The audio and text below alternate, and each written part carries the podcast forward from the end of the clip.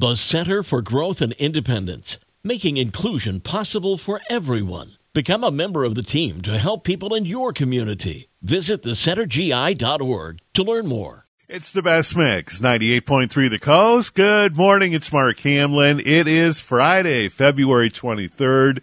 Not a bad day. Partly sunny, 20% chance of light snow in a high of 42 today, down to 20 tonight. Partly sunny tomorrow, high of 35 degrees. And then on Sunday, partly sunny in a high of 52. It is going to warm up next week.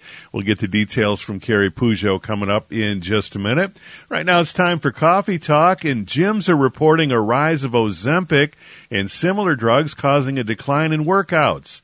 It's not just because those taking drugs are losing weight without having to exercise, but it's also due to the fact that they are getting sick during their workouts.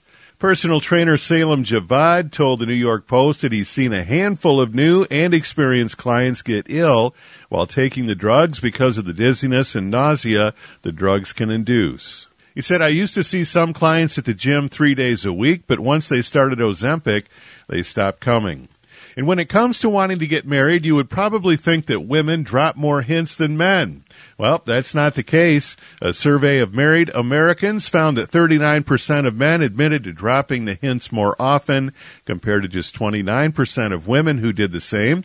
These hints took the form of talking about other friends who had gotten married, asking to meet other partners' parents or family members, and recommending that they watch movies about weddings and engagements, among other things.